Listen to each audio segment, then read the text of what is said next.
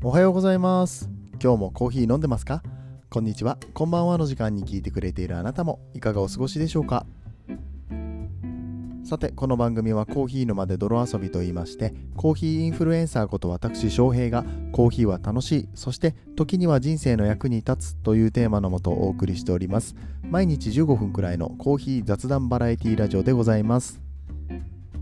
皆さんの今日のコーヒーがいつもよりちょっと美味しく感じてもらえたらいいなと思って配信をしております。今日もどうぞよろしくお願いいたします。えー今ですね実は、えー昨日の放送豚骨ラーメンとコーヒーの話をねさせていただいたんですけれども、うん、それを撮り終わった後に続きを撮っております。あのいろいろ言い忘れたなと思って。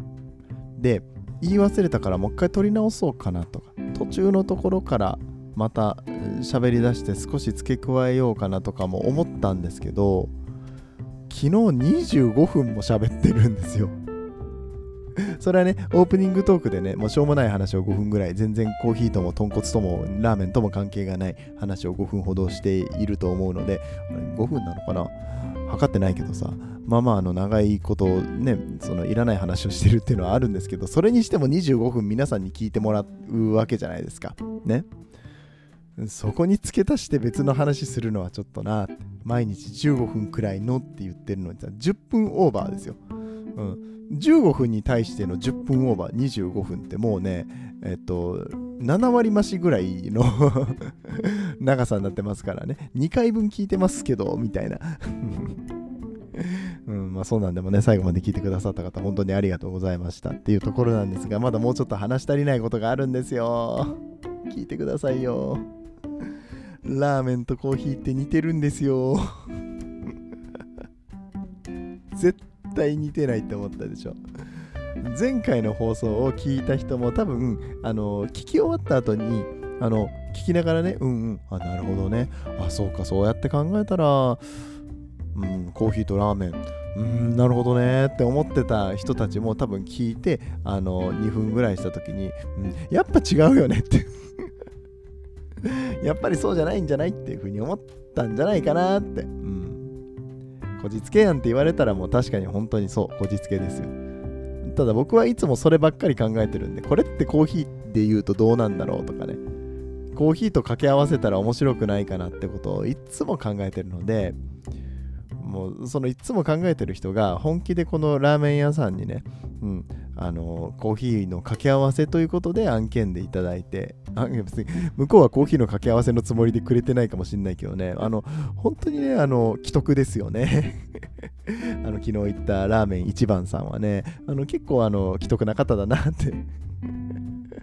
こっちとしても思いながらなんでコーヒーインフルエンサーにラーメンのことをねあの宣伝させてくれようとしたんやろうなって思ったけれどもまあそれぐらいやっぱりあのいろいろ考えれちゃうんですよ。多分これは何かしらのプロフェッショナルの方たちってみんなそうなんですよね。それってあの私の分野で言うとって。それってあの僕はこれこれを研究してるんですけれどもこういう歴史がありましてこういう事例がありましたってやっぱり出てくると思うんですよね。それで言うと逆にさ向こうの店主にもそのあのこっちがコーヒーの話をした時にああそれねラーメンで言うとねとか 話してほしいですよね。うんでその辺の話できるんじゃないかなってとは思ってるんだけれども、まあ、あのその店主はね、今ここにおりません、えー私は6月16日の金曜日に日付が変わって1時半ですね。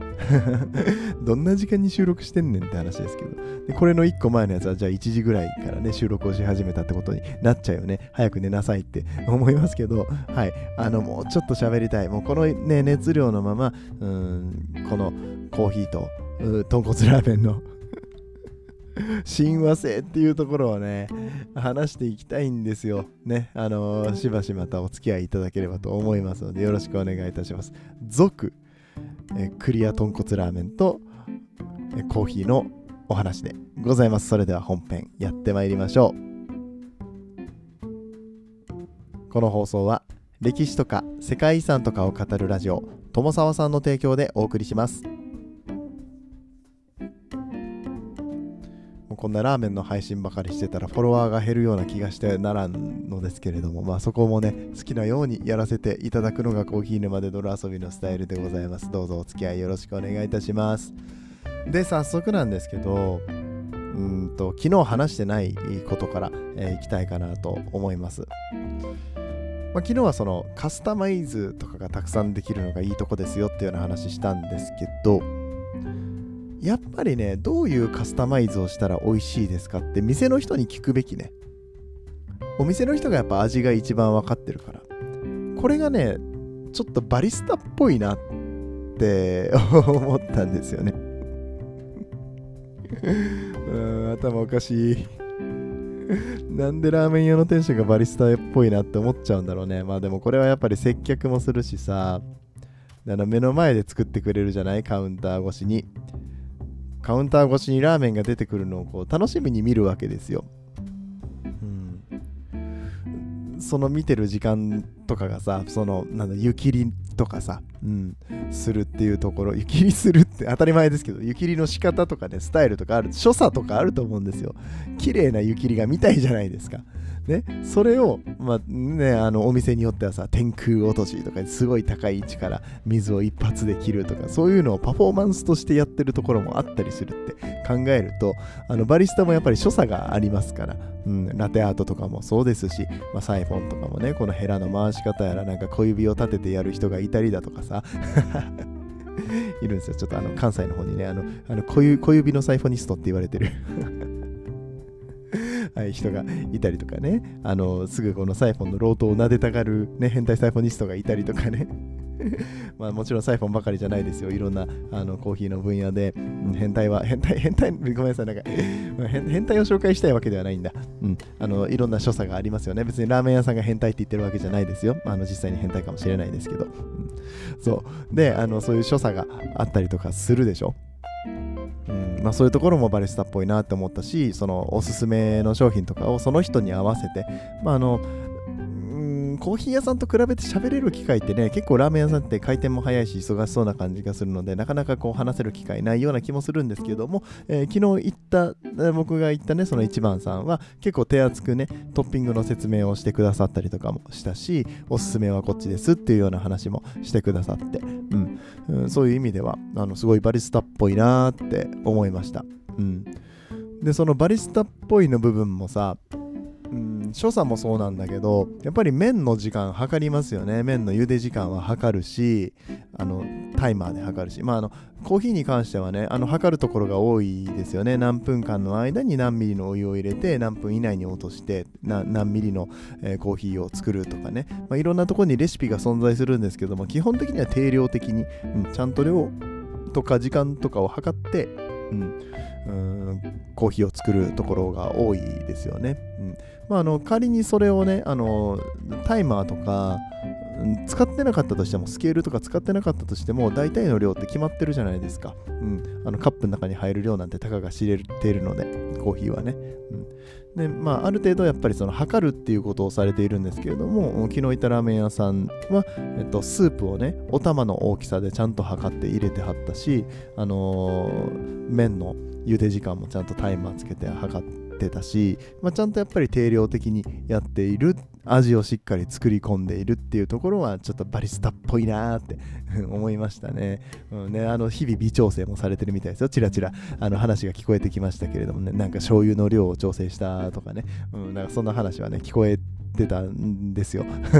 あのしてるはずです、まあ、どこのラーメン屋さんでもやっぱりそういうねあの微調整とかはされてるはずなんです。材料も日々変わっていきますしね。あの同じものがずっと手に入るわけじゃないですから野菜とかって、うん、お肉もそうですし。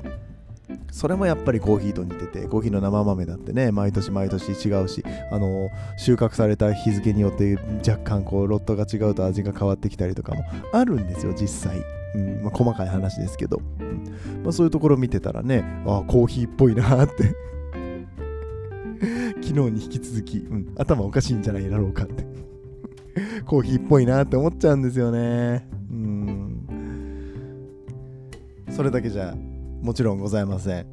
うん、あの今日わざわざあの続編で撮るぐらいネタがあるっていうことはですよ。まだあのこんなもんじゃないです。あの別のやつはね、えっと、そのグランドメニュー的に、まあ、あのメインで置いてる豚骨ラーメン屋さんだったら豚骨ラーメンじゃないですか。だけど、やっぱりラーメン屋さんってちょっとね、あのそれだけじゃないんですよね。こっちも食べてとか、豚骨じゃないのもあるでみたいなのを提案してくれるとこって結構あって、そこのお店は、まあ、ちょっと期間限定のものにはなるんですけど、海苔ラーメン、煮干し海苔ラーメンみたいなやつをやってて、うん、煮干しで出汁を取った、えー、しかも太麺のラーメン博多ラーメンはほら細麺だからね細いストレート麺だからね、うん、それとはもう全然違うこう太いもう食べ応えのあるラーメンにもりもりにこう海苔を積むっていう、うん、やつがありまして、まあ、海苔もね、あれちょっと特別な海苔ですね。えっと、なんて名前やったかなあれ僕知ってるんですよね。うんと、なんか三重とかあっちの方の海苔だったと思うんですけど、まあ、そういう海苔、ちょっと忘れちゃった、ごめん。まあでもあの、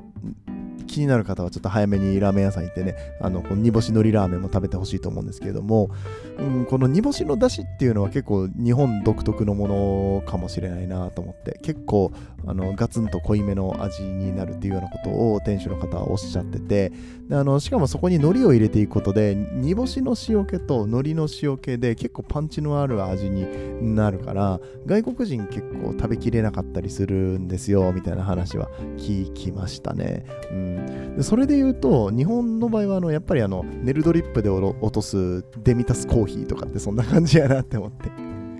あれをブラックで飲むでしょ？日本人って。外国の人たちってね、海外はやっぱりミルク入れたり、砂糖入れたりとかするのが主流というか、まあ、それが当たり前ですよね。まあ、もちろん中にはブラックで飲まれる方もいらっしゃるんですけども、日本は圧倒的にブラックで飲む人多くって、かつデミタスみたいなめっちゃ濃いコーヒーをね、エスプレッソとは違うけれども、めちゃめちゃ濃く出してるコーヒーをブラックで飲む、ちびちび飲むっていうのを結構されるんですよ。まあそれがなんかこのガツンとくる煮干しと海苔のラーメンって聞いた時に、ああ、なるほど、デミタスコーヒーねって。思っちゃいましたよね。うん。でそういうなんか海苔とかさあのいい材料がね入った時ってあのいわゆるシグネチャーモデルみたいシグネチャーモデルちゃうななんて言ったらいい？コーヒーの場合はシグネチャードリンクっていうんですよ。うん。まあ、そういうオリジナルのカクテルを作ってみたりだとか、ね、季節に合わせて、さあ、またこの季節がやってまいりました、冷やし中華の時期ですね、冷やし中華始めましたっていうところとかね、ラーメン屋さんとか中華料理屋さんであったりするんですけども、コーヒー屋さんで言ったら、こう、あ、あの、コールドブリュー始まりました、水出しコーヒーですね、とか、エスプレッソトニックやってますとかさ、夏限定のメニュー出してきたりとかするでしょ。うん。まあ、そういうのだったりだとか、まあ、どっかとコラボみたいなね、うん、あの、どこどこチョコレートさんとコラボしたカフェモカですとか。かね、うん、みたいなのも出してくるでしょ？うん、これラーメン屋でもあるんだなっていうのを思ったりとか。えー、そしてね、あの何よりも僕はあの本当にこれは伝えたい。この案件のおかげで、あ、そうそう、今回これ案件だったんですけどっていうのは、あの前回のね、放送で話させていただきましたが、うん、出会いがあるなって思って。カフェは、カフェとかコーヒー屋さんって人が集まるんですね。で、そこで、あのやっぱり出会いがあるんですよ。隣の人と仲良くなったりだとか、まあそうじゃないパターンもあるけど、僕は結構そういう、うーん、まあ誰とでも仲良くしたいタイプちょっとあの、鬱陶しがられる場合は、ちょっとあのごめんなさいって言ってもらったら、あのすぐ引きますので、あの、あの翔平さん、あなたのことはご存知ですよ。なんかちょっとコーヒーの番組されてますよね。でも私、あの、そういうのいいんでって言われた。あすいませんっつって下がるから言ってもらったらいいですけど僕はあの基本的にフレンドリーにいろんな人と喋っていきたいタイプなんですねなんであのお店の人だったりとか店員さんにちょっと話しかけてみたりだとかもするしうんまあ、ラーメン屋さんではなかなか隣の人と喋る機会どうやろうなお店によるのかなあるのかなないのかなね一覧みたいに横ががっつりこう仕切られて一人の時間集中する集中集中する時間が 言えてない。集中する時間がねあの必要やっていうようなラーメン屋さんであればそれはないかもしれないけど結構なんか地元のラーメン屋さんとかだとさ横のつながり意外とあったりとかするんですよね。前もいらっしゃいましたよねとか、あの、あ、すいません、ちょっと胡椒取ってもらっていいですかとかね、意外とこう会話が発生したりとかするよなって新しいスタイルのラーメンはあんまりないかもしんないですけどそういうのは全然あってもいいと僕は思ってる派です。うん、で、まあ、今回の案件で、うんと、お店の方はね、あのー大阪の方だったんですね、店主はね。で、ちょっとそんな話も、僕も関西から来たんですよとか話もしたし、店員さんでね、あのー、ミャンマー人の店員さんがいらっしゃって、いいですねつって、インターナショナルですね。あ、そうそう、しかもラーメンはさ、その、外国人が日本に来てね、食べたりとかする機会も多いので、うん、やっぱりいろんな人を引き寄せるよね。うん、日本のコーヒー屋さんも結構ね、あのまあ、あの外国人コーヒー大好きな文化の国が結構あるので、まあ、そういう人たちが、えー、ちょくちょく訪れたりとかするお店もありますし、人が集まるっていう意味でも、うん、似てるんですけれども、その人の出会いっていうのは、まあ、僕は何が言いたいかと言いますと、今回案件で行ったら、えー、なんと目の前に並んでた人も案件で来てましたということで、つながりました。ありがとうございます。しかもあの若い女性2人です。いらんこと言ったね今ね。はい。違うんだよな。別に俺そういう意味じゃないんだけどみんなさなんかすげえあの翔平っていつもあの若い女性と絡んでるよね。イチャイチャしてるよね。みたいなこと言われるんですよね。意味わかんないよね。ちょっと前に確かに美人のフルート奏者とさコラボしたけどさ。まあいいそそんな話はいいんです。今回ちょっとだからあのー、新しくつながらせていただいてですね。はいあのまあインスタグラマーの方なんでこれはちょっと名前を言ってもいいかなと思いますがえっ、ー、とまめちゃんとあんずちゃん聞いてますか？返事がないですね。わかんないけど、これ聞いてたら連絡ください。はい。うん、でもそういうなんか、新しい出会いもあったりとかしてねそう、まめちゃん、あんずちゃんは東京の方ではないみたいなんですけれども、うん、まあ東京にちょくちょく来はる。あれ、これって言っていいのかな？まあ言っていいか。別にあの、そうよね。あの他の案件でそんな感じ出してるから、まあ大丈夫かなと思いますけど、その2人と出会って、なんか、まあ僕、インスタグラマーの友達あんまいないんですよね。ツイッターと音声配信の仲間、あとコーヒー関係の仲間はいっぱいいるんですけど、インスタグラムとか、あと、あとインフルエンサーやってますっていう人とは友達があんまりいなくてですね、ぜひ仲良くさせてくださいって話になって、またなんか、あの同じ案件で行けるのあったらちょっと時間合わせて行きましょうよ みたいな話にもなったしいやいいなってこういう感じでつながってくんだよなって。コーヒーじゃないけどねラーメンでつながったんですよ。僕はコーヒー屋で結構こういうつながりがあって、ね、あの同じコーヒー屋に来てた、えー、お客さんとかが、まあ、他のコーヒー屋さん行っても出会ったりだとかね、あれ前あっちのお店にいましたよね、みたいな話で、これ東京ではあんまりいないのかな、関西はめちゃめちゃそういうのがあったんですよ。それは僕だからなのかもしれないですけどね。でも僕はそういうあの人をやっぱりつないでくれる場所だと思ってて、まあ、そんな出会いがあったおかげで、うん、あの、もう、ね、インスタグラマーのお友達ができたっていう。すごくありがたいお話がありまして、うん、そういったところがラーメンとコーヒーって似てるよねって 思ったんで紹介させていただきました。皆さんどう思いますか？はい。相変わらずこじつけやなって思うかもしれないけどちょっと納得したでしょ？でしかも最後ちょっといい話だったでしょ？あそんなことない。納得しかけたけど、うん、うん、うん、違うかなっつって。ね、こんなこと思ってるの僕だけかもしれませんが、まあまあ、あのエンタメとしてね、楽しんで聞いていただけたのならそれでいいかなって思っております。はい、ということで今日はこのぐらいで終わりにいたしましょう。今日も長く話したね。どんだけ話すねんってね、えー、思われてしまいますが、あの、いつもは10分15分ぐらい、10, 10分じゃ終わんないか、15分ぐらいで終わってます。コーヒー沼で泥遊びでございます。もし今日のお話面白かったと思っていただけた方は、ぜひね、番組のフォロー、そして拡散をよろしくお願いいたします。えー、ではでは、えー、土曜日、ね、楽しく週末をお過ごしください。そしてお仕事の皆様はお疲れ様でございます。頑張ってください。皆さんにとって今日という日が素晴らしい日でありますように、そして素敵なコーヒーと出会えますように。お相手はコーヒー沼の翔平でした。次はどの声とつながりますか？